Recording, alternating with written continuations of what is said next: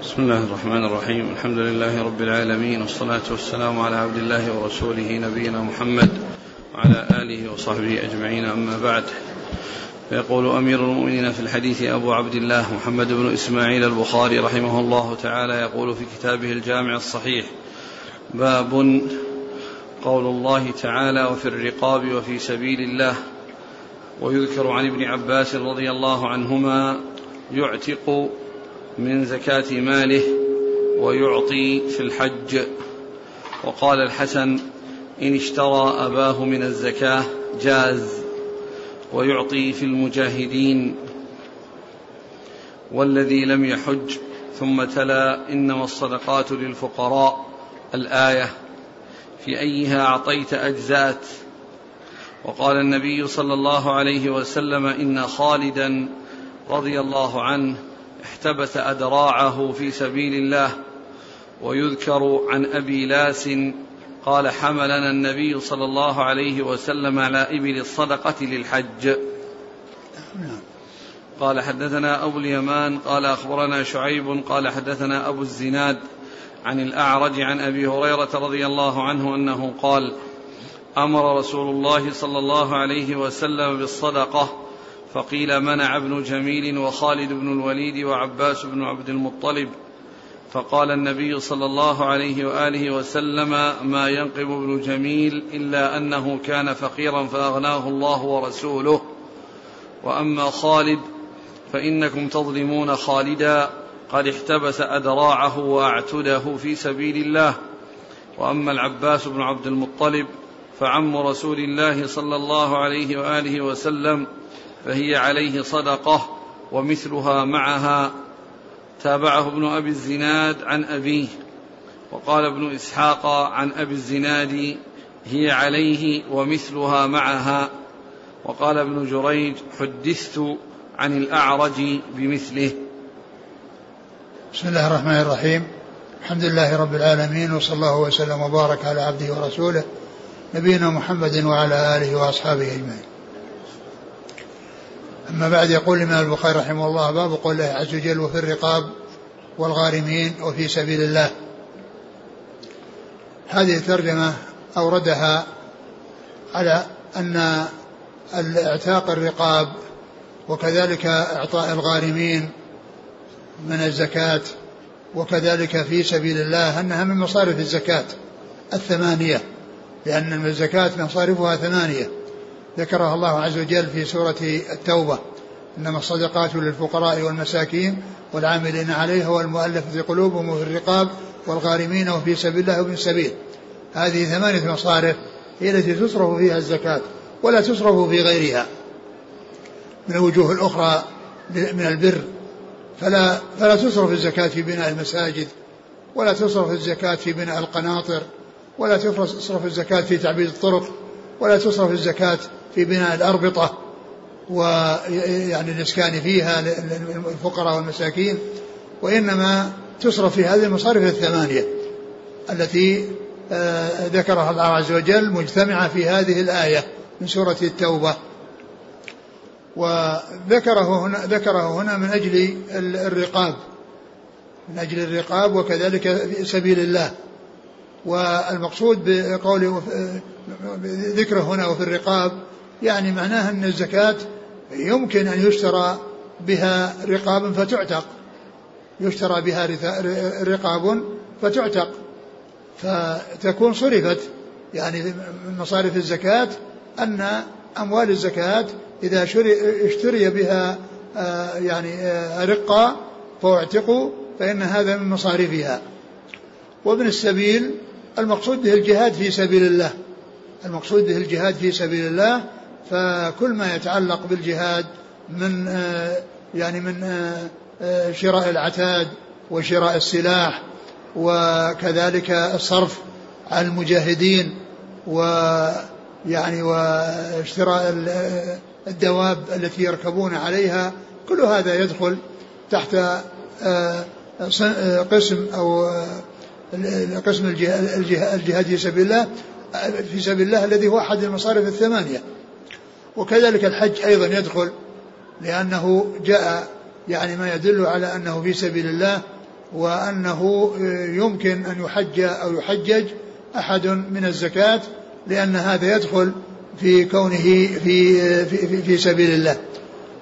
آه ثم قال ويذكر عن ابن عباس يعتق من زكاة ماله ويعطي في الحج. وعن ابن عباس ويذكر عن ابن عباس أنه يعتق من زكاة ماله ويعطي في الحج يعني من زكاة ماله.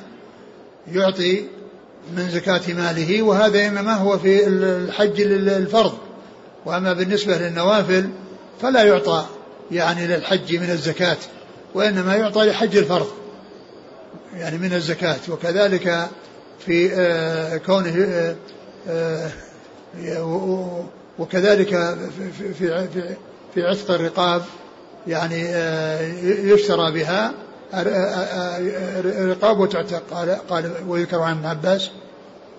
يعتق من من زكاة ماله نعم. ويعطي في الحج. يعني زكاة ماله يصرفها في هذا وفي هذا لأن الحج هو داخل في سبيل الله وزكاة المال آه، كونه يشترى بها رقاب داخلة على قوله وفي وفي الرقاب.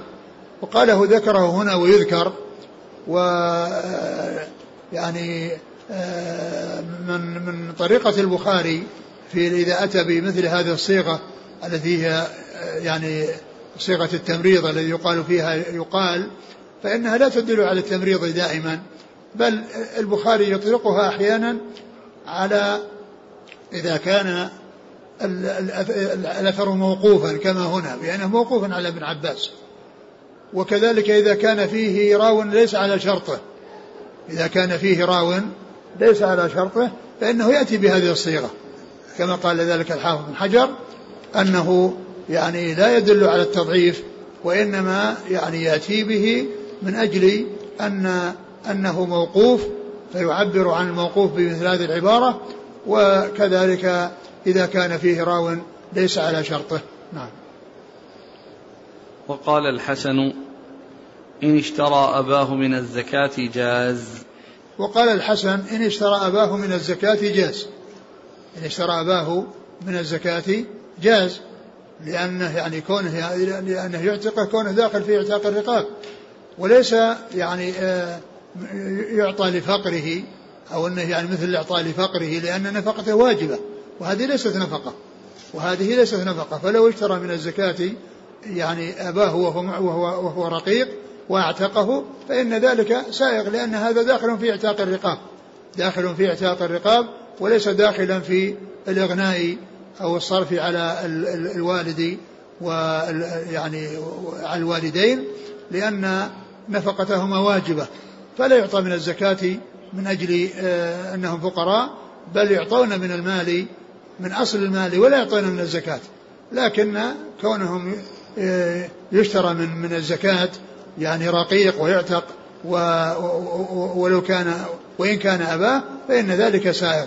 لأنه إذا كان اشتري يعني البعيد يعني الذي ليس معه فيه قرابة فإن من يكون له قرابة يكون من باب أولى لأن هذا من صنف ليس من صنف الإعطاء الفقراء أو للفقر وإنما من أجل إعتاق الرقاب. ويعطي في المجاهدين. ويعطي في المجاهدين يعني في يصرف في سبيل الله الذي هو المجاهدين كونه ينفق عليهم أو يشترى لهم رواحل يعني دواب يعني يجاهدون عليها. نعم. والذي لم يحج. وكذلك الذي لم يحج يعني يعطى للحج. يعني وهذا يعني فيه بيان أن المقصود بذلك آه، هو الفرض وليس النفل. ما يعطى أحد يتطوع يذهب ليحج وقد حج وإنما لحج الفرض والذي لم يحج. نعم. ثم تلا إنما الصدقات للفقراء الآية. ثم تلا إنما الصدقات للفقراء الآية فإن هذا داخل تحت قوله و آه، وفي الرقاب وفي سبيل الله. يعني هذا الذي ذكر داخل في في الرقاب وفي سبيل الله. الحج والمجاهدين يعني في سبيل الله والرقاب داخلة في قوله وفي الرقاب. في أيها أعطيت أجزأت. نعم. في أيها في أيها أي مصارف الزكاة. في أيها أي في مصارف الزكاة.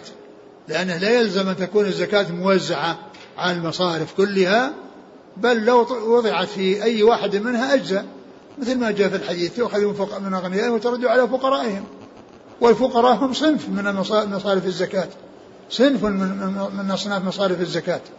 قال في أيها أجزأت يعني لو أعطى يعني صدقة أعطاها لابن السبيل أو الزكاة أو أعطاها في سبيل الله أو أعطاها في إعتاق الرقاب أو أعطاها في الفقر أو أعطاها يعني في آه، أي صنف من الأصناف آه، فإنها تجزي. نعم.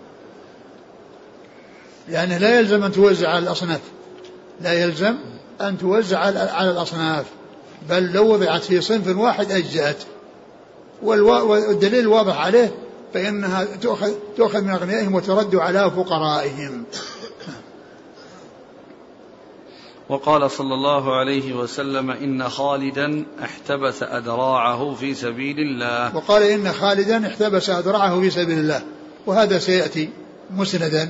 نعم. ويذكر عن أبي لاس قال حملنا النبي صلى الله عليه وسلم على إبل الصدقة للحج. ويذكر عن أبي لاس أنه قال حملنا رسول الله صلى الله عليه وسلم على الصدقة على إبل الصدقة في الحج. وهذا مثل مثل ما ذكرنا لأنه قال يذكر عن أبي لاس لأنه موقوف. نعم. قال أبو هريرة أمر رسول الله صلى الله عليه وسلم بالصدقة فقيل منع ابن جميل وخالد بن الوليد وعباس بن عبد المطلب. فقال عليه الصلاة والسلام ما ينقب ابن جميل إلا أن كان فقيرا فأغناه الله ورسوله. وأما خالد فإنكم تظلمون خالدا. قد احتبس أدراعه وأعتده في سبيل الله. وأما العباس فعم رسول الله صلى الله عليه وسلم. ثم ذكر حديث حديث أبي هريرة. حديث أبي هريرة في آه، البعث على الصدقة وأن أنه جاء في بعض الروايات أنه بعث عمر على الصدقة. بعث عمر على الصدقة. والمقصود به آه، صدقة الفرض. لأن النوافل لا يبعث عليها آه، الصدقات التطوع لا يبعث لها. وإنما يبعث للفرض الذي آه، هي الفرائض التي يرسل العمال لجباية الزكاة ولأخذ الزكاة. ف فقيل يعني ف فقيل منع ابن جميل وخالد بن الوليد والعباس بن عبد المطلب. فالنبي صلى الله عليه وسلم قال ما ينقم ابن جميل إلا أن كان فقيرا فأغناه الله. يعني ليس له عذر ما عندي عذر إلا انه كان فقير فأغناه الله وهذا ليس بعذر. يعني هذا اللي يسمونه في تأكيد المدح ما يشبه الذم وعكسه. يعني آه ما ينقم ابن جميل إلا أنه كان فقيرا فأغناه الله. وهذا يعني هذا الذي حصل له وكان عليه أن يبادر على شكر نعمة الله عز وجل على أن على أن يؤدي الزكاة. وفي هذا عتب أو عتاب عليه وأنه يعني وأنها وأنه يعني يعني مذموم على هذا لأن من أغناه الله عز وجل يبادر إلى الزكاة ولا يتوقف فيها ولا بل يشكر الله عز وجل على أن أغناه وجعله من الأغنياء الذين عندهم المال والذين يحول الحول على أموالهم فيخرج منها الزكاة بطيب نفس وبارتياح واطمئنان وبرجاء الثواب من الله سبحانه وتعالى. ما ينقيم من جميل. وابن جميل يعني اسمه قيل إنه عبد الله. يعني أشهر ما قيل إنه عبد الله. عبد الله بن جميل. وقال واما وأما خالد فإنكم تظلمون خالدا وقد احتبس اذرعه واعتاده في سبيل الله.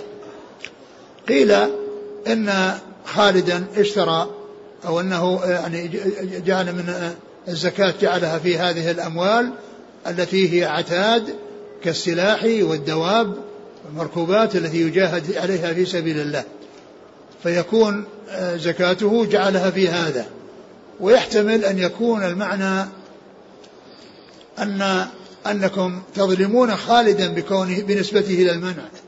وكيف يمنع الفرض الواجب عليه وقد تطوع بتحبيس العتاد والسلاح في سبيل الله. كيف كيف يقال بأنه يعني منع الزكاة وقد قام بالشيء المستحب. ومن المعلوم أن الذي يقوم بالشيء المستحب يعني معنى ذلك لا يقصر في الواجب. لا يقصر في الواجب لأن الواجب أهم من المستحب. وهو وهذا واجب وذاك وذاك هذا لازم وهذا غير لازم. فالذي يأتي بغير اللازم كيف يتهم بكونه يقصر في الشيء اللازم الذي هو الواجب الواجب عليه؟ قيل هذا وقيل هذا. قال وأما العباس عم الرسول صلى الله عليه وسلم فهو عم الرسول صلى الله عليه وسلم وهي عليه ومثلها. وفي بعض الروايات علي ومثلها علي ومثلها. يعني معناها أنها عليه وأنه يطالب بها وبمثلها وقيل إن إن, إن أنه قدمها أنه قدمها يعني آه يعني عجل زكاته وهذا في على على رواية علي هي علي ومثلها فهي علي ومثلها. وقيل أن المقصود أن الرسول التزم عنه وقيل أن الرسول التزم عنه وقال علي مثلها أي أن أتحمل عنه وأقوم بها عنه. نعم. قال حدثنا أبو اليمان الحكم بن نافع عن شعيب ابن أبي حمزة عن أبي الزناد عبد, عبد الله بن ذكوان عن الأعرج عبد الرحمن بن هرمز عن أبي هريرة نعم.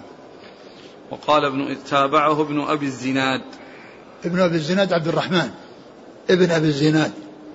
عبد الرحمن ابن أبي الزناد وبه يكنى أبو الزناد لأن أبا الزناد ليست كنية وإنما هي لقب على صيغة الكنية فهو عبد الله بن ذكوان ولقبه أبو الزناد وكنيته أبو عبد الرحمن.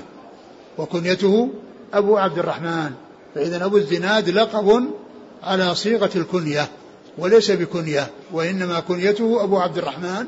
وهو هذا الابن الذي يعني قال تابعه ابن أبي الزناد أي عبد الرحمن ابن أبي الزناد. نعم. قال ابن إسحاق عن أبي الزناد. وقال وقال ابن إسحاق. ابن إسحاق وهو محمد بن إسحاق آآ آآ آآ وقال عن أبي الزناد. نعم. نعم. عن أبي الزناد يعني ليس عن ابن أبي الزناد. نعم. وقال ابن جريج حدثت عن الأعرج. حدثت عن الأعرج يعني في واسطة بينه وبينه. نعم.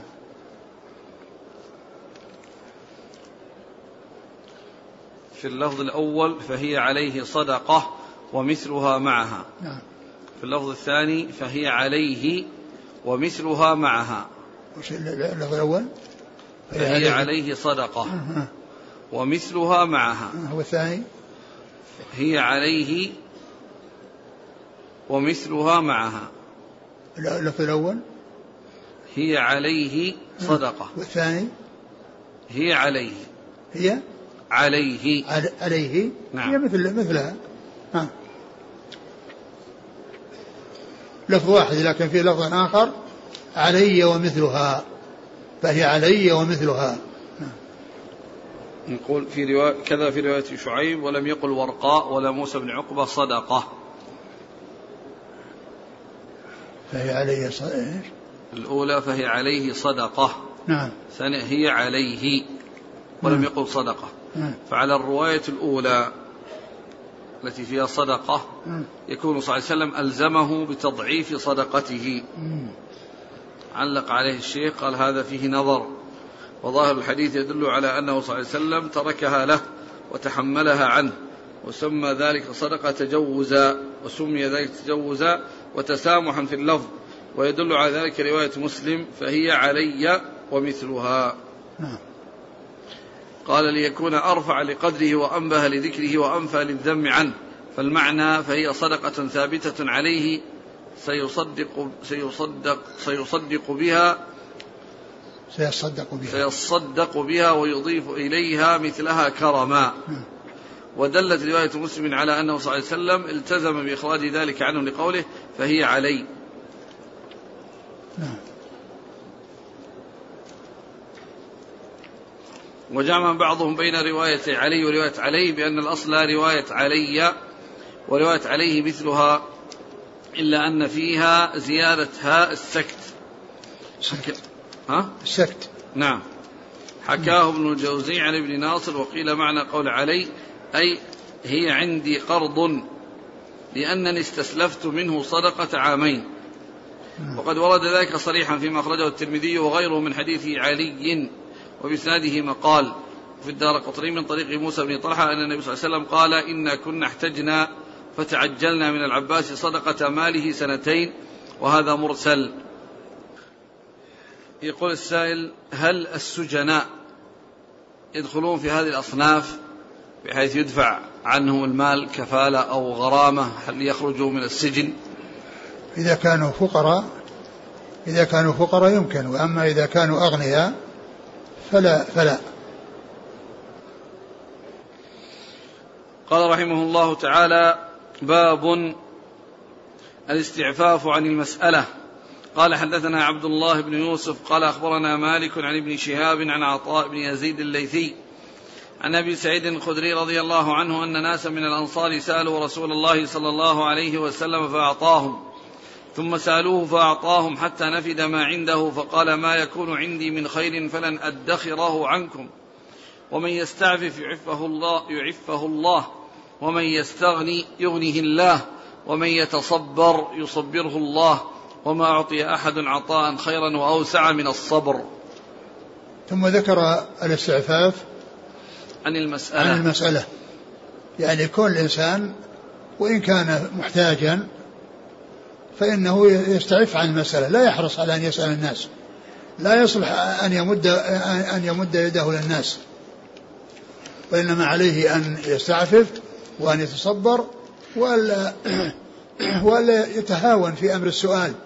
لأن الإنسان قد إذا إذا إذا أدخل نفسه في السؤال قد يبتلى قد يبتلى بأن يعني يستهون السؤال ويذهب مع الحياة عن وجهه ويتخذ ذلك حرفة. يعني ما يبحث عن عمل لأنه وجد يعني وجد هذا غنيمة باردة. يعني كونه يمد يده فيعطى. فلا وقد ذهب الحياء عن وجهه. فصار يعني لا يبالي بالسؤال. وجده مناسبة يعني آه، فيها سهولة ويسر لتحصيل المال فيستمر على ذلك وقد يموت على ذلك. وقد يكون عنده الأموال الطائلة ومع ذلك يستمر في السؤال لأنه أدخل نفسه فيه فتورط وحصله يعني التهاون فيه والتساهل واستمر على ذلك حتى يوافيه الأجل وهو على هذه الحال. فكون الإنسان يستعفف ولا يحرص عن السؤال ولا يحرص على السؤال لا شك أن هذا هو الذي هو الذي أرشد إليه الرسول صلى الله عليه وسلم وحث عليه. قال ومن يستعفف يعفه الله ومن يستغني يغنه الله. وقال ومن يتصبر يصبره الله. فهذا الذي يستعف يعني يصبر. وإذا كان هناك ضرورة لا بد منها للسؤال يسأل. أما إذا لم يكن هناك ضرورة يعني ف ف يقنع بما يعني يحصل له من اليسير أو ما عنده شيء من اليسير ولا يحرص على أن يسأل الناس. نعم. أعد الحديث. قال أن ناسا من الأنصار سألوا رسول الله صلى الله عليه وسلم. أن ناسا من الأنصار سألوا رسول الله صلى الله عليه وسلم فأعطاهم. ثم سألوه فأعطاهم. حتى نفد ما عنده واعتذر بعد ذلك لأنه صلى الله عليه وسلم كان يعطي ويبذل. وما دام الشيء عنده فإنه آه، يعطي من سأله. و ولما نفد ما عنده اعتذر. وقال لو ما يكون عندي من خير فلن أدخره عنكم. ما يكون عندي من خير فلن أدخره عنكم. يعني لن لن أبقي عليه أو أخفيه عنكم أو يعني أمسكه عندي ولا أوزعه.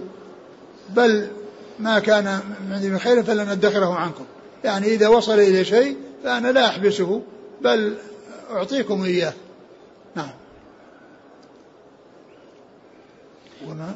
ومن يستعفف يعفه الله ومن نعم وهذا فيه التنبيه إلى الاستعفاف وعلى ترك المسألة وعلى التحذير منها لئلا يعتادها الإنسان وتكون له مهنة. ومن يستعفف يعفه الله ومن يستغني يغنيه الله. يعني من يستغني بما عنده يغنيه الله عز وجل. والغنى هو غنى النفس. والغنى غنى النفس ليس غنى اليد. لأن لأن من الناس من تكون يده ملأى ومع ذلك لا يكفيه. كما جاء في الحديث يعني لو كان بأمواد لا طلب ثانيا وطلب ثالثا ولا يملأ جوف ابن آدم إلا التراب. ولا يملأ جوف ابن آدم إلا التراب. ف فال الرسول عليه, عليه, عليه الصلاة والسلام أرشد إلى الاستعفاف وإلى التنبيه إلى إلى التهاون في المسألة وسؤال الناس. نعم.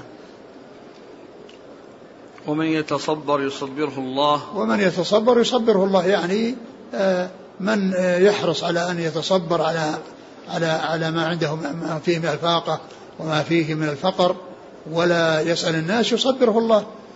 نعم. وما أعطي أحد عطاء خيرا وأوسع من الصبر. نعم. وهذا يدل على عظم شأن الصبر. والصبر كما هو معلوم صبر على طاعة الله وصبر عن معاصي الله وصبر على أقدار الله. وصبر على أقدار الله. فالإنسان يعني يعني إذا أصابه يعني يعني فقر أو أصابه فاقة فإنه يصبر. صبرا على أقدار الله على ما قدر الله عز وجل من على أقدار الله المؤلمة. لأن هذا من الأقدار المؤلمة يعني كل إنسان يعني يصير فقير ويصير يعني صاحب حاجة ويعني ويصبر فإنه يعني هذا من أنواع الصبر التي يؤجر عليها الإنسان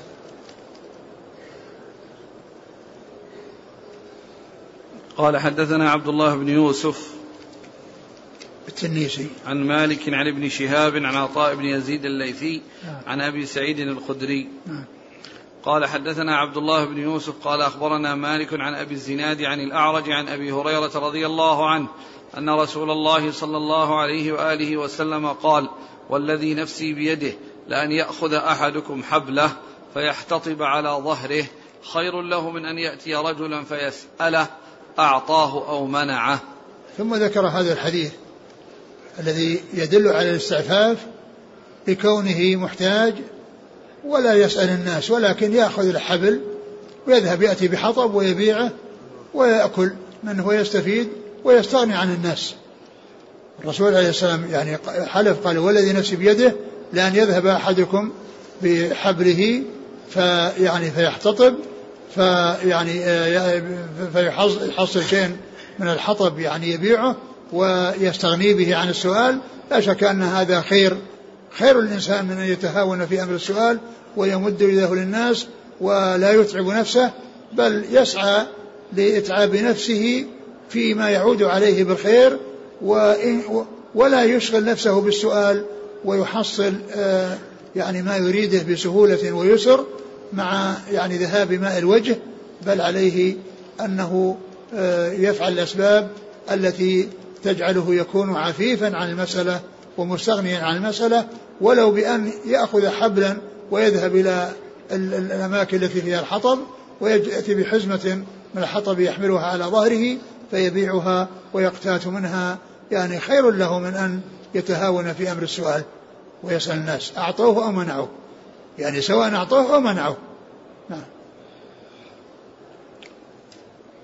قال حدثنا موسى قال حدثنا عبد الله بن يوسف عن مالك عن أبي الزناد عن الأعرج عن أبي هريرة.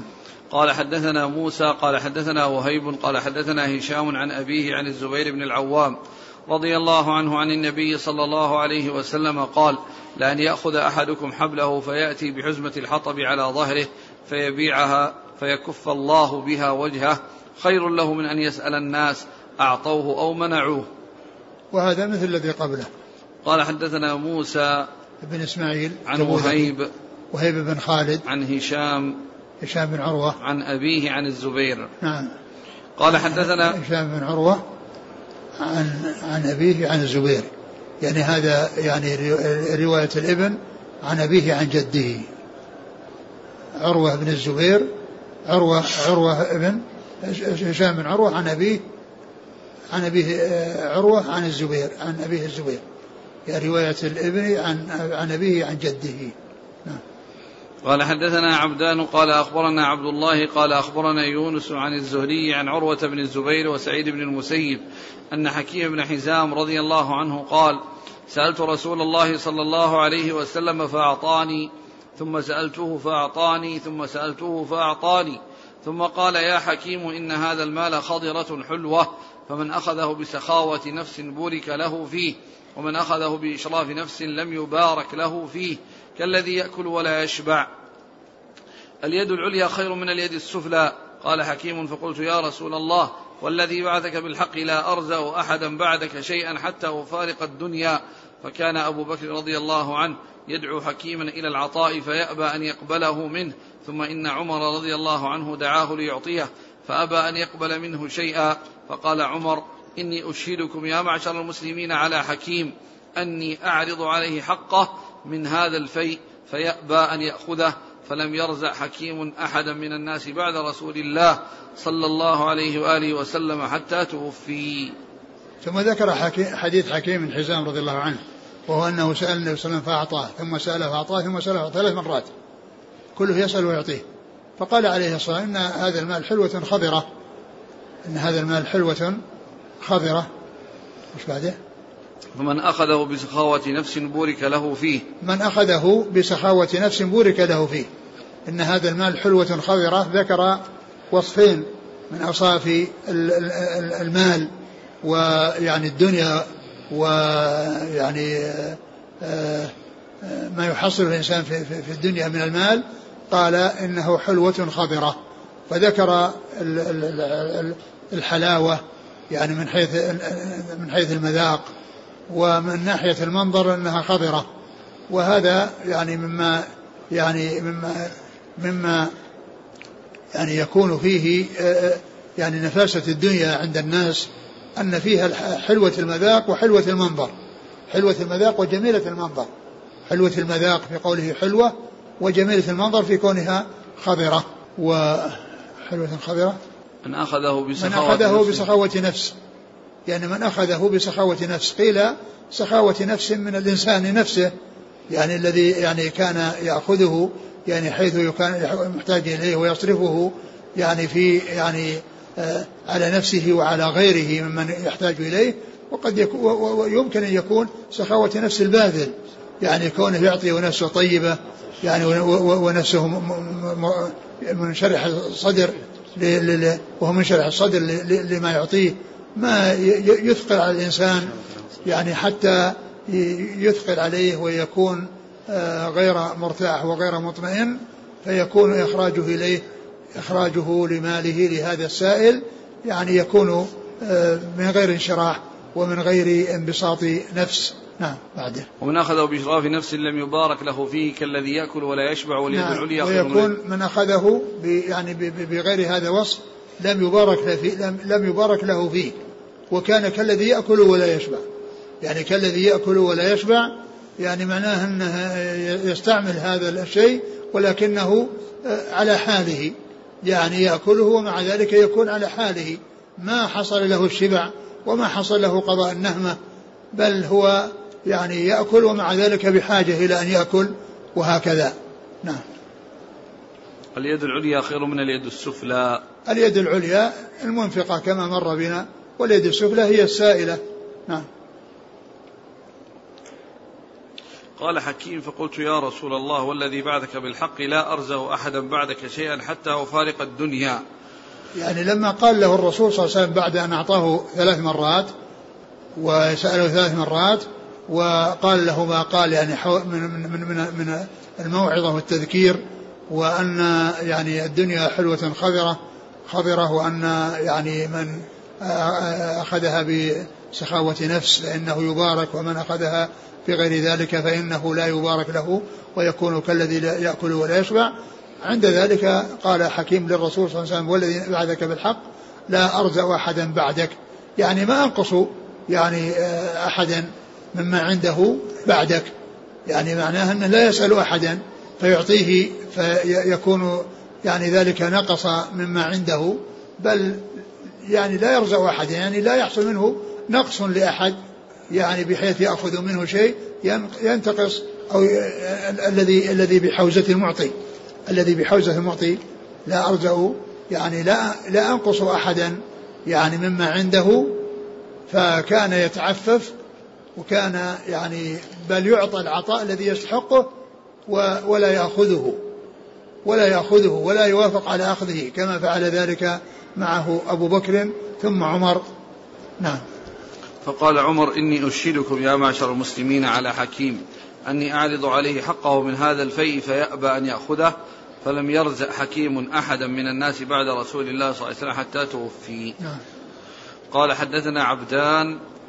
هو عبد الله بن عثمان عن عبد المروزي. عن عبد الله. هو بن مبارك المروزي. عن يونس عن الزهري يونس بن يزيد الأيلي عن عروة وسعيد بن المسيب عن حكيم بن حزام. وعروة وسعيد المسيب هؤلاء هذان الاثنان من فقهاء المدينة السبعة. من فقهاء المدينة السبعة في عصر التابعين. آه ستة منهم متفق على عدهم وواحد مختلف فيه وهذان من الستة المتفق على عدهم في الفقهاء السبعة في المدينة في عصر التابعين. وهم عروة بن الزبير وسعيد المسيب وخارجة بن زيد بن ثابت وعبد الله بن عبد الله بن عثمان مسعود وسليمان بن يسار و آه، والقاسم محمد بن أبي بكر الصديق. هؤلاء ستة. وأما السابع ففيه ثلاث أقوال. قيل سالم بن عبد الله بن عمر وقيل أبو سلمة بن عبد الرحمن بن عوف وقيل أبو بكر بن عبد الرحمن بن الحارث بن هشام. فهؤلاء آه، يطلق عليهم لقب الفقهاء السبعة في المدينة. يعني يقال الفقهاء السبعة وهم من التابعين. من من التابعين في المدينة و وأطلق عليهم هذا اللقب ولهذا يأتي ذكرهم بهذا بهذا الوصف الذي هو كلمتان. فتغني عن سرد سبعة أسماء. تغني عن سبعة أسماء كما مر بنا في زكاة العروض. يعني قالوا وفيها بها قال الأئمة الأربعة والفقهاء السبعة. وبها قال الفقهاء الأئمة الأربعة والفقهاء السبعة. فكلمة الفقهاء السبعة تعني هؤلاء السبعة.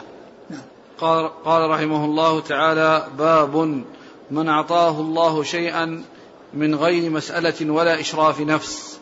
قال حدثنا يحيى بن بكير قال حدثنا الليث عن يونس عن الزهري عن سالم أن عبد الله بن عمر رضي الله عنهما قال سمعت عمر رضي الله عنه يقول كان رسول الله صلى الله عليه وسلم يعطيني العطاء فأقول أعطه من هو أفقر إليه مني. فقال خذه.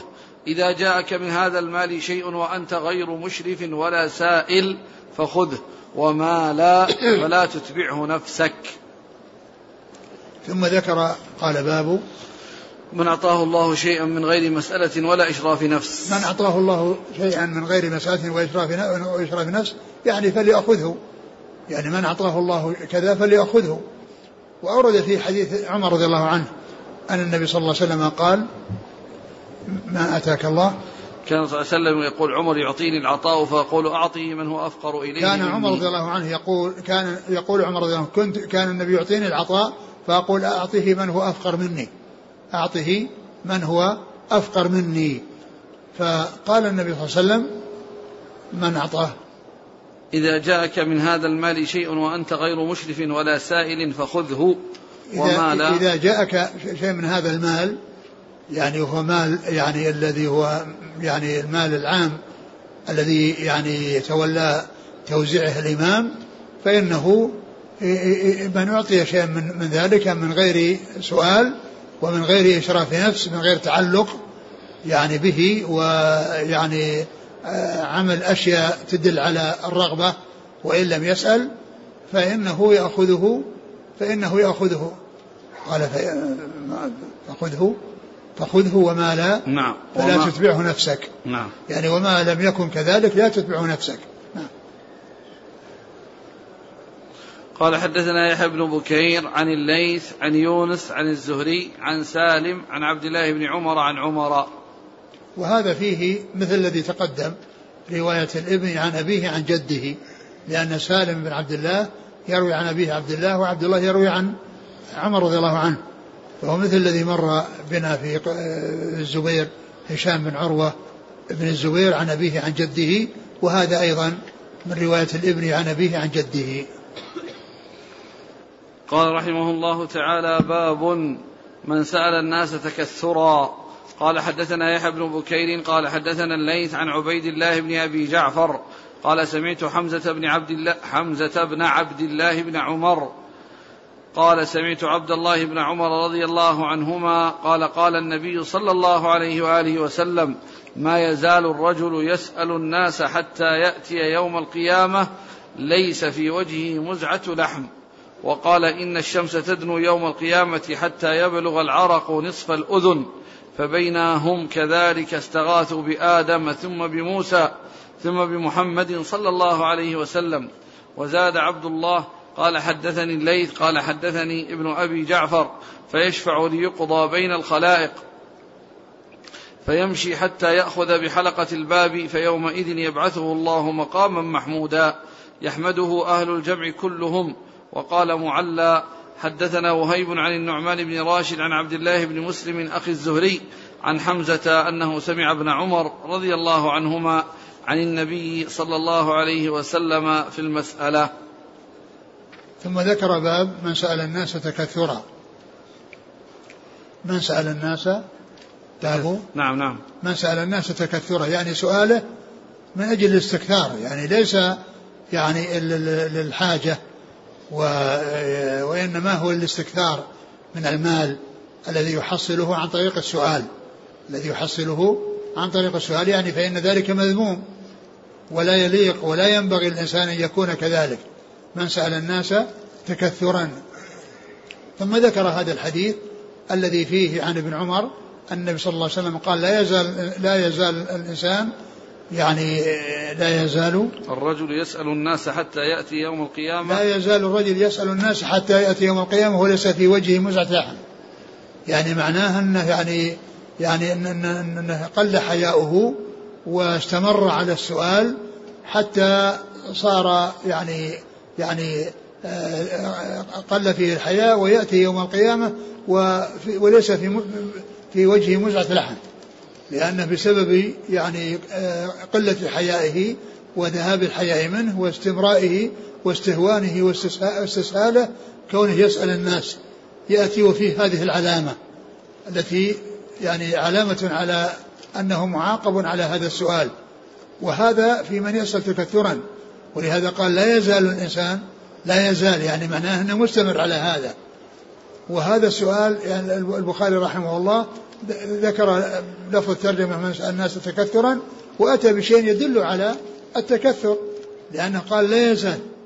يسأل الناس حتى يأتي يوم القيامة وليس في وجهه مزعة لحم ولكنه قد جاء في صحيح مسلم يعني حديث بهذا اللفظ فلعله يشير إليه ويعني والحديث الذي في مسلم من سأل الناس تكثرا فإنما يسأل جمرا. من سأل الناس تكثرا فإنما يسأل جمرا. ف يعني والحديث ليس على شرطه فأشار إليه بالترجمة. فأشار إليه بالترجمة وأتى ببعض الأحاديث التي تدل على معناه. وأتى بالأحاديث التي على شرطه وتدل على معناه وهو هذا الحديث الذي فيه أن أن الرسول عليه الصلاة والسلام قال لا تزال المسألة بالإنسان حتى يأتي يوم القيامة يعني وليس في مزة فقول لا يزال يعني معناه أنه مستمر في السؤال. وهذا هو الذي يدخل تحت قوله من سأل الناس تكثرا لا يزال. ما يزال. الرجل يسأل الناس حتى يأتي يوم القيامة ليس في وجهه مزعة لحم. نعم. وقال إن الشمس تدنو يوم القيامة حتى يبلغ العرق نصف الأذن.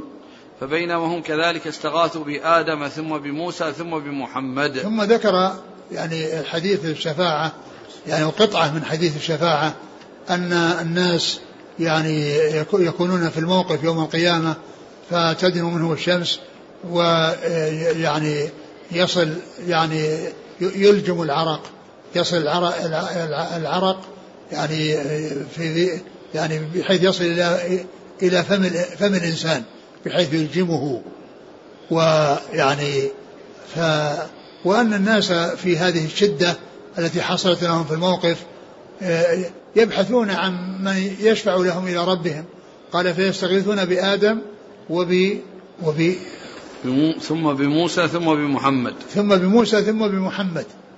معلوم أن الاستشفاع الذي جاء في الأحاديث الصحيحة يعني مفصلا ومبينا أنهم يأتون إلى خمسة آدم ويعني وأولي العزم آدم إلى آدم وأولي العزم من الرسل الذين هم يعني آآ آه، آآ آه، نوح نوح وإبراهيم وموسى وعيسى ومحمد. وموسى وعيسى ومحمد خمسة وفيهم آدم عليه الصلاة والسلام اللي هو أول أو اللي هو أبو البشر. فيأتون إلى آدم ثم إلى نوح ثم إلى إبراهيم ثم إلى موسى ثم إلى عيسى ثم يأتون إلى محمد صلى الله عليه وسلم. وكل واحد منهم يعتذر ويحيل إلى من بعده. وإذا حال عيسى إلى محمد عليه الصلاة والسلام قال أنا لها. كل واحد يقول لست لها ومحمد صلى الله عليه وسلم يقول أنا لها. ثم إن الله عز ثم إنه يسجد ويحمد الله بمحامد يفتح الله بها عليه عليه ثم يقال ارفع رأسك وسل تعطى واشفع تشفع. فتحصل منه الشفاعة عليه الصلاة والسلام. وهذا المقام يسمى المقام المحمود لأن هذه الشفاعة العظمى يقال لها المقام المحمود لأنه يحمده الخلائق يعني من لدن آدم إلى الذين قامت عليهم الساعة. ولهذا جاء في الحديث قال أنا سيد الناس يوم القيامة.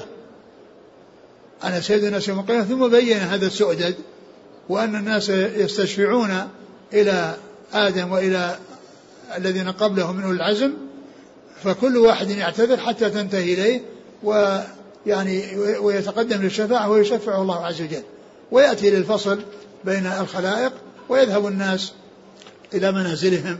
يعني من يذهب إلى الجنة إلى الجنة ومن يذهب إلى النار يذهب إلى النار.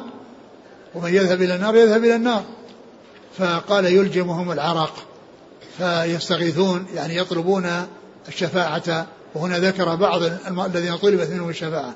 بعض الذين طلبت منهم الشفاعة وأن نبينا محمد صلى الله عليه وسلم يشفع وأنه يعني يمسك حلقة الباب أي باب الجنة ويستفتح ويفتح له عليه الصلاة والسلام فيكون أول داخل فيها وهو الذي حصلت له الشفاعة العظمى في تخليص الناس من شدة الموقف وحتى يذهبوا بعد ذلك إلى منازلهم من الجنة أو النار.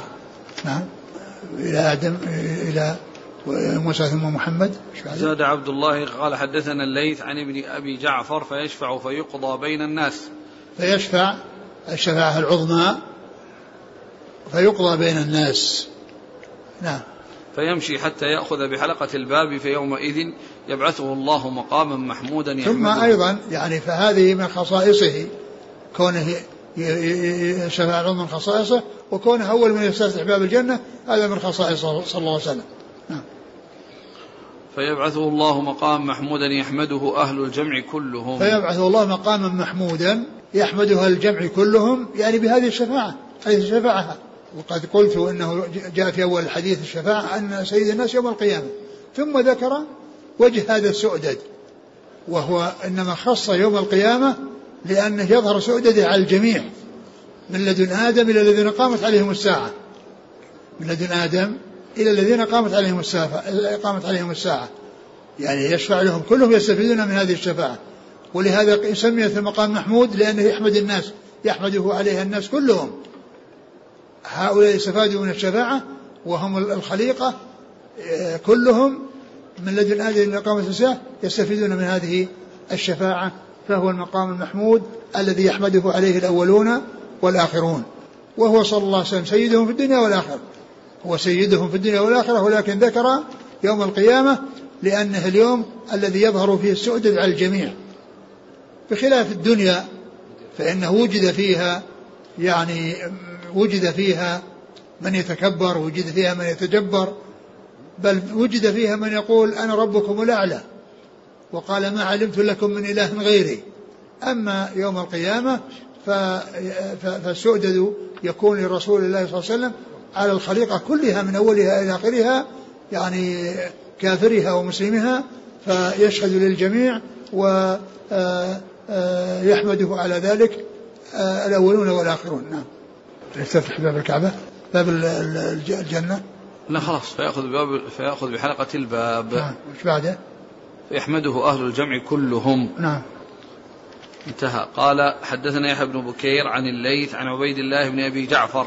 نعم. عن حمزة بن عبد الله بن عمر عن عبد الله بن عمر. نعم. قال وزاد عبد الله نعم. وهو ابن صالح عن الليث عن ابن أبي جعفر وقال معلى معلى ابن أسد نعم. عن وهيب بن خالد. عن النعمان بن راشد عن عبد الله بن مسلم أخي الزهري. نعم. عن حمزة أنه سمع ابن عمر. نعم. في المسألة. نعم. في المسألة يعني في الجملة الأولى لأن الحديث الذي مر منقسم إلى قسمين قسم في السؤال والمسألة وأنه لا يزال يعني يسأل حتى يأتي وليس في وجهه مزعة لحم. والثاني فيما يتعلق بالشفاعة. فقال في المسألة يعني في المسألة الأولى التي هي السؤال. التي هي السؤال. قصده في المسألة هي السؤال. التي هي الأولى من الاثنتين. لأن الأولى فيها سؤال وأن الإنسان لا يزال يسأل حتى يأتي وليس وجهه مسعد اللحم والثاني يتعلق بالشفاعة. فهذا الذي في هذه الزيادة خاصة بالجملة الأولى التي هي السؤال. وليس ولا يدخل تحتها ما يتعلق بالجملة الثانية التي هي الشفاعة. نعم. قال رحمه الله تعالى باب قول الله تعالى لا يسألون الناس إلحافا. وكم الغنى. وقول النبي صلى الله عليه وسلم ولا يجد غنى يغنيه. للفقراء الذين أحصروا في سبيل الله إلى قوله فإن الله به عليم. قال حدثنا حجاج بن منهال قال حدثنا شعبة قال أخبرني محمد بن زياد. قال سمعت أبا هريرة رضي الله عنه عن النبي صلى الله عليه وآله وسلم قال ليس المسكين الذي ترده الأكلة ولا الأكلتان ولكن المسكين الذي ليس له غنى ويستحي. أو لا يسأل الناس إلحافا. ثم ذكر باب قول الله تعالى لا يسألون الناس إلحافا. باب قول الله عز وجل لا يسألون الناس إلحافا. يعني لا يسألون ولا يلحفون في المسألة. لا يسألون ولا يلحفون في المسألة. وإنما يعني يتعففون. يعني من شأنهم أنهم يتعففون. ولا يسألون ملحفين في المسألة. إيش قال؟ وكم الغنى وكم الغنى؟ يعني ما إيش مقدار الغنى؟ متى يكون الإنسان غنيا؟ أو كيف يكون الإنسان غنيا؟ كيف يميز بين الغني والفقير؟ نعم. و والغنى والغنى يعني المقصود به يعني الغني هو الذي يزكي. الذي يزكي. لأن عنده حاجته وعنده مال زائد يزكيه إذا حال عليه الحول دون أن يحتاج إليه فيزكيه. هذا هو الغني. فإذا الغني هو الذي يدفع الزكاة أو تجب عليه الزكاة والفقير الذي ما عنده شيء. وقد يعني بين الرسول صلى الله عليه وسلم ذلك في قوله في حديث معاذ صدقة في أموالهم تؤخذ من أغنيائهم وترد على فقرائهم فمن أخذت منه الزكاة فهو غني. من أخذت منه الزكاة فهو غني لأنه عنده كفايته وعنده مال زائد حال عليه الحول وجبت فيه الزكاة. فإذا هو غني. فالغني هو الذي عنده مال يزكى قليلا أو كثيرا ما دام أن عنده كفايته للحول كامل وعنده هذا المقدار الزائد الذي بلغ حد الزكاة وزكاه عندما حال عليه الحول هذا هو الغني أو هذا هو الغنى. نعم. قول الله تعالى قول النبي صلى الله عليه وسلم ولا يجد غنى يغنيه. ولا يجد غنى يغنيه. يعني لا يجد غنى يغنيه يعني يكفيه عن عن عن المسألة وعن الحاجة إلى الناس. فالغني هو الذي عنده الغنى الذي يغنيه ويزيد على ذلك. نعم. لقول الله تبارك وتعالى للفقراء الذين أحصروا في سبيل الله لا يستطيعون ضربا في الأرض. نعم. للفقراء الذين أحصروا في سبيل الله لا يستطيعون ضربا في الأرض، يعني يستطيعون ضربا في الأرض يعني للتجارة.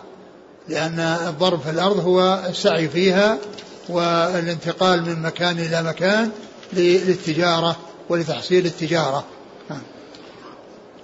عن أبي هريرة قال صلى الله عليه وسلم ليس المسكين الذي ترده الأكلة ولا الأكلتان ولكن المسكين الذي ليس له غنى ويستحي أو يسأل أو لا يسأل الناس إلحافا.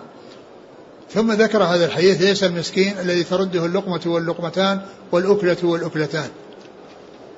وإنما المسكين الذي لا ليس له غنى ليس ويستحي. لا ليس له غنى ويستحي يعني يستحي يسأل الناس. يعني يتعفف. ليس عنده غنى يغنيه ولا يفطن له فيتصدق عليه كما جاء في بعض الأحاديث. وهنا يستحي أن يسأل الناس. فهو متعفف يعني لا يسأل الناس وفيه الفقر وفيه الحاجة ولكنه لا يقدم على سؤال الناس. ولهذا هذا أولى من أن يعطى الفقير يعني هذا أولى أولى بالحاجة من ذاك. لأن هذا يسأل ويعطى ويأكل. وأما هذا ما عنده شيء. ولكنه يتعفف ويصبر. وليس معنى ذلك أن, أن الذي ترده اللقمة واللقمتان ليس مسكين. لكنه ليس المسكين الحقيقي. هو مسكين. الذي يسأل ويعطى شيء يأكله هو مسكين. لكن ليس هذا هو المسكين حقا. المسكين حقا هو الذي لا يسأل. الذي ترده اللقمة واللقمتان والأكلة والأكلتان هو مسكين. لكن ليس هو المسكين حقا. المسكين حقا هو الذي لا يسأل ويتعفف. هذا هو المسكين حقا. وليس المقصود نفي المسكنة عن, عن, من يكون ترده اللقمة واللقمتان والأكلة والأكلتان وإنما نفي المسكنة التامة. يعني المسكين حقا. هذا هو الذي يعني آه، نفي عنه عن عن السائل هذا ترده اللقمة واللقمتان. والمسكين حقا هو الذي ليس عنده غنى يغنيه ولا يفطن له ويتصدق عليه لأنه متعفف وليس ولا يمد يده لأحد فهذا هو الذي يحرص على البحث عنه وإعطائه الذي يعني يحرص على البحث عنه وإعطائه والأكلة هي بالضم المقصود بها اللقمة مثل اللقمة. وأما الأكلة فهي يعني مثلا الوجبة مثل غدا أو عشاء. يعني آه، بخلاف آه، الذي في الضم فإن المقصود به يعني لقمة واحدة. يعني يعني مثل كلمة اللقمة واللقمتان يعني مقدار ما يأكله الإنسان لمرة واحدة يضعه في فمه هذا يقال له لقمة ويقال له أكلة. ليس المسكين ترده اللقمة واللقمتان؟ والأكلة والأكلتان وإنما المسكين هو الذي ليس له غنى ويستحي الذي ليس له غنى ويستحي أو لا يسأل الناس إلحافا. أو لا يسأل الناس إلحافا. هذا هو المسكين حقا. وهذا من جنس قوله صلى الله عليه وسلم ليس الشديد بالسرعة إنما الشديد الذي يملك نفسه عند الغضب. السرعة الذي هو يصارع وعنده يصرع الناس هذا شديد. لكنه ليس الشديد حقا. الشديد حقا هو الذي يملك نفسه عند الغضب. هذا ليس نفي الشدة عنه الذي هو يصرع الناس وعنده قوة يعني يصرع الناس بل يعني يعني نفي عنه يعني الشدة الحقيقية التي هي مسك الإنسان نفسه عند الغضب. ليس الشديد بالسرعة إنما الشديد الذي يملك نفسه عند الغضب. وكذلك قوله صلى الله عليه وسلم لما سأل أصحابه قال أتدرون من المفلس؟ قالوا المفلس من لا درهم عنده ولا متاع. قال عليه الصلاة والسلام آه إن المفلس من من أمتي من يأتي يوم القيامة بصلاة وزكاة وصيام ويأتي وقد شتم هذا وضرب هذا وسفك دم هذا فيعطى لهذا من حسناته وهذا من حسناته فإن فنيت حسناته قبل أن يقضى ما عليه أخذ من سيئاتهم فطرح عليه ثم طرح في النار. قوله يعني آه، آه، آه، المفلس هو أي المفلس حقا. المفلس حقا مفلس الآخرة. أما مفلس الدنيا فهو مفلس ولكنه ليس هو المفلس حقا. المفلس حقا مفلس الآخرة. فالصحابة رضي الله عنهم لما سئلوا قال تدرون ما المفلس وكان هذا من من من من اسلوبه ومن بيانه وفصاحته أنه يأتي بشيء بالسؤال يسأل عن شيء حتى تستعد النفوس وتتهيأ لمعرفة يعني ذلك الذي سئل عنه. فأجابوا بمفلس الدنيا قالوا بل لا درهم عنده ولا متاع. هذا هو المفلس. الرسول صلى الله عليه وسلم أراد مفلس الآخرة. هذا مفلس الذي ما عنده درهم ولا لكنه مفلس الدنيا. والرسول يعني مفلس الآخرة الذي يأتي وعنده عليه يعني زكاة وصيام وحج وأعمال صالحة وأعمال طيبة ثم يكون عليه دائنون الذين آذاهم وأوصل إليهم أذى فيأخذون حقوقهم منه. يأخذون من حسناته فإن فنت حسناته قبل أن يقضى ما عليهم على ما عليه أخذ من سيئاتهم وطرحت عليه ثم طرح في النار. والمفلس يعني يعني هو الذي ليس عنده آه، ليس عنده درهم ولا دينار. لكن قد يكون عنده شيء تحت الدرهم لأن أصغر شيء في الدرهم من الفضة قال في الدرهم. لكن هناك شيء يسمى الفلوس تحت من الحديد وأشياء تعتبر جزئيات للدرهم وهذه قال لها فلوس. ويقال للذي ليس عنده درهم وإنما عنده فلوس يقال له مفلس. يعني معناه أنه يعني ليس عنده إلا يعني تلك الفلوس. ولهذا يقول الشاعر لقد هزلت حتى بدا من هزالها كلاها وحتى سامها كل مفلس. يعني المفلس الذي ما عنده إلا شيء دون الدراهم وعنده هذه القطع الحديدية التي هي أجزاء ولا تصل إلى حد الدراهم. قال وحتى سامها كل مفلس. يتقدم لشرائها. لأنها تباع بالفلوس التي هي دون الدراهم والدنانير. التي هي دون الدراهم فقد هزلت حتى بدا من هزلها كلاها. يعني من يعني ضمرت حتى ظهرت الكلى. وحتى سامها كل مفلس يتقدم كل مفلس ما عنده إلا فلوس وهي ما دون الدراهم والدنانير لشرائها.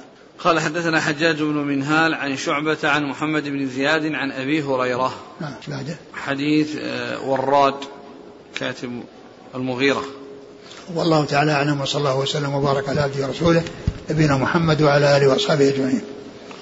جزاكم الله خيرا وبارك الله فيكم. ألهمكم الله الصواب وفقكم للحق. شافاكم الله وعافاكم ونفعنا الله ما سمعنا. غفر الله لنا ولكم وللمسلمين أجمعين. آمين. يقول هل القرض أن أطلب من صديق لي أن يقرضني قرضا حسنا؟ هل يدخل في المسألة؟ ليس هذا من المسألة. والإنسان لا يقترض إلا إذا كان محتاج ومضطر لأنه بذلك يكون عليه دين. والدين أمره ليس بالهين لكن لا يقال هذا من المسألة لأن المسألة يعني يسأل مال يعطى إياه. وأما هذا يطلب إرفاقا ويطلب يعني شيئا يرده. يعني ينتفع ويرده دين في ذمته. يقول آه، أبو بكر رضي الله عنه قاتل من منع الزكاة. وابن جميل لم يقاتله رسول الله صلى الله عليه وسلم لماذا؟ المقاتلة كما هو معلوم تكون لمن يمتنع ويقاتل أما فرد من الأفراد أما فرد من الأفراد يعني تؤخذ منه الزكاة تؤخذ منه قهرا تؤخذ منه قهرا. وهنا ما ذكر أنها أخذت منه لكنه يعني آه الأصل أنها تؤخذ من من كل أحد أعطاها وإلا أخذت منه. فالقتال يكون للممتنع الذي يقاتل فيقاتل. يقول سؤال الوالد الولد يسأل من يسأل أباه هل هذا يعتبر من المسألة المذمومة؟ لا, لا ليس من المسألة. ليس من المسألة. كون الإنسان يسأل أباه ويطلب من أبي من أبيه أن يعطيه شيئا لا, لا بأس لا, لا يعتبر هذه المسألة. ليس لا يعتبر هذا من المسألة. من أعطي مالا وعلم أن مصدره حرام أو فيه شبهة. هل يأخذه؟ وإذا كان يعلم أنه يعني كله حرام فلا يأخذه. وإن كان يعني فيه شبهة وأن الحرام هو القليل والأكثر هو السليم فإنه لا بأس. وإن تعفف عنه فهو أولى. ما الفرق بين الوسيلة